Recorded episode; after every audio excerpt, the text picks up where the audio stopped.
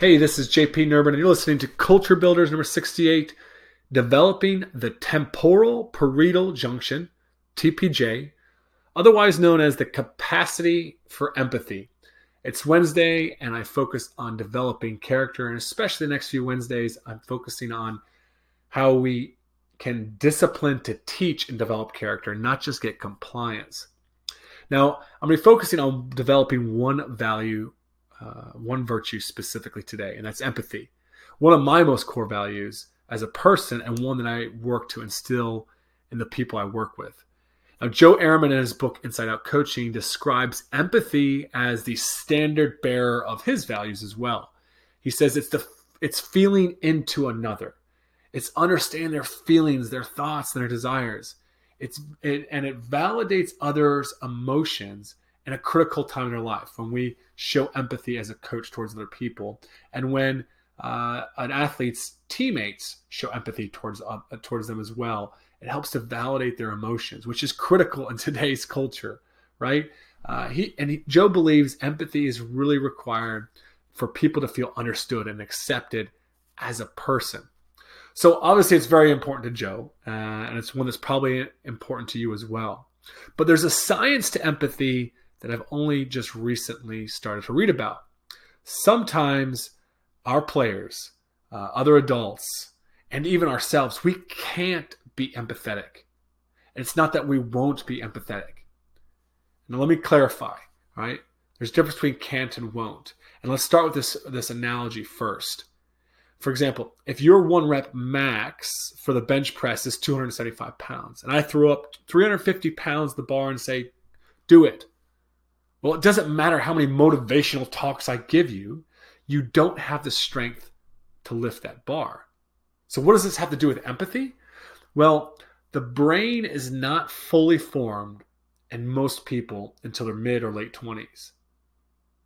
So like we can't become an elite athlete until we've gone through puberty and our body has fully developed. The same is the case for the brain.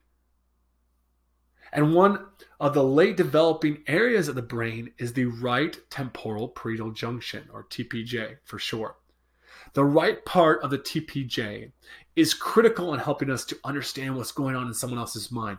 When we are viewing something from another's perspective, the right T P J becomes highly active and starts connecting to other upper areas of the brain where our rational and high-level thinking occurs. Essentially, the right T P J is the part of the brain that enables us to empathize with others.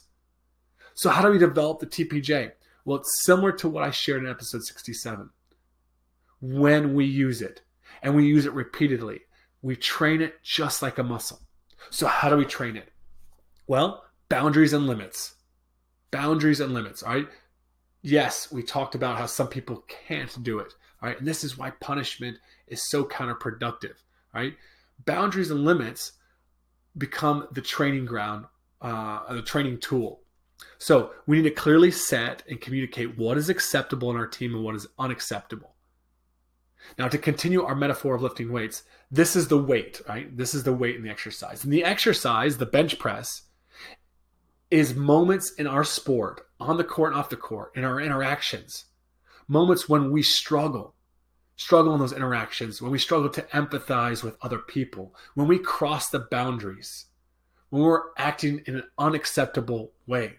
Now we don't have a problem. We have an opportunity to train empathy.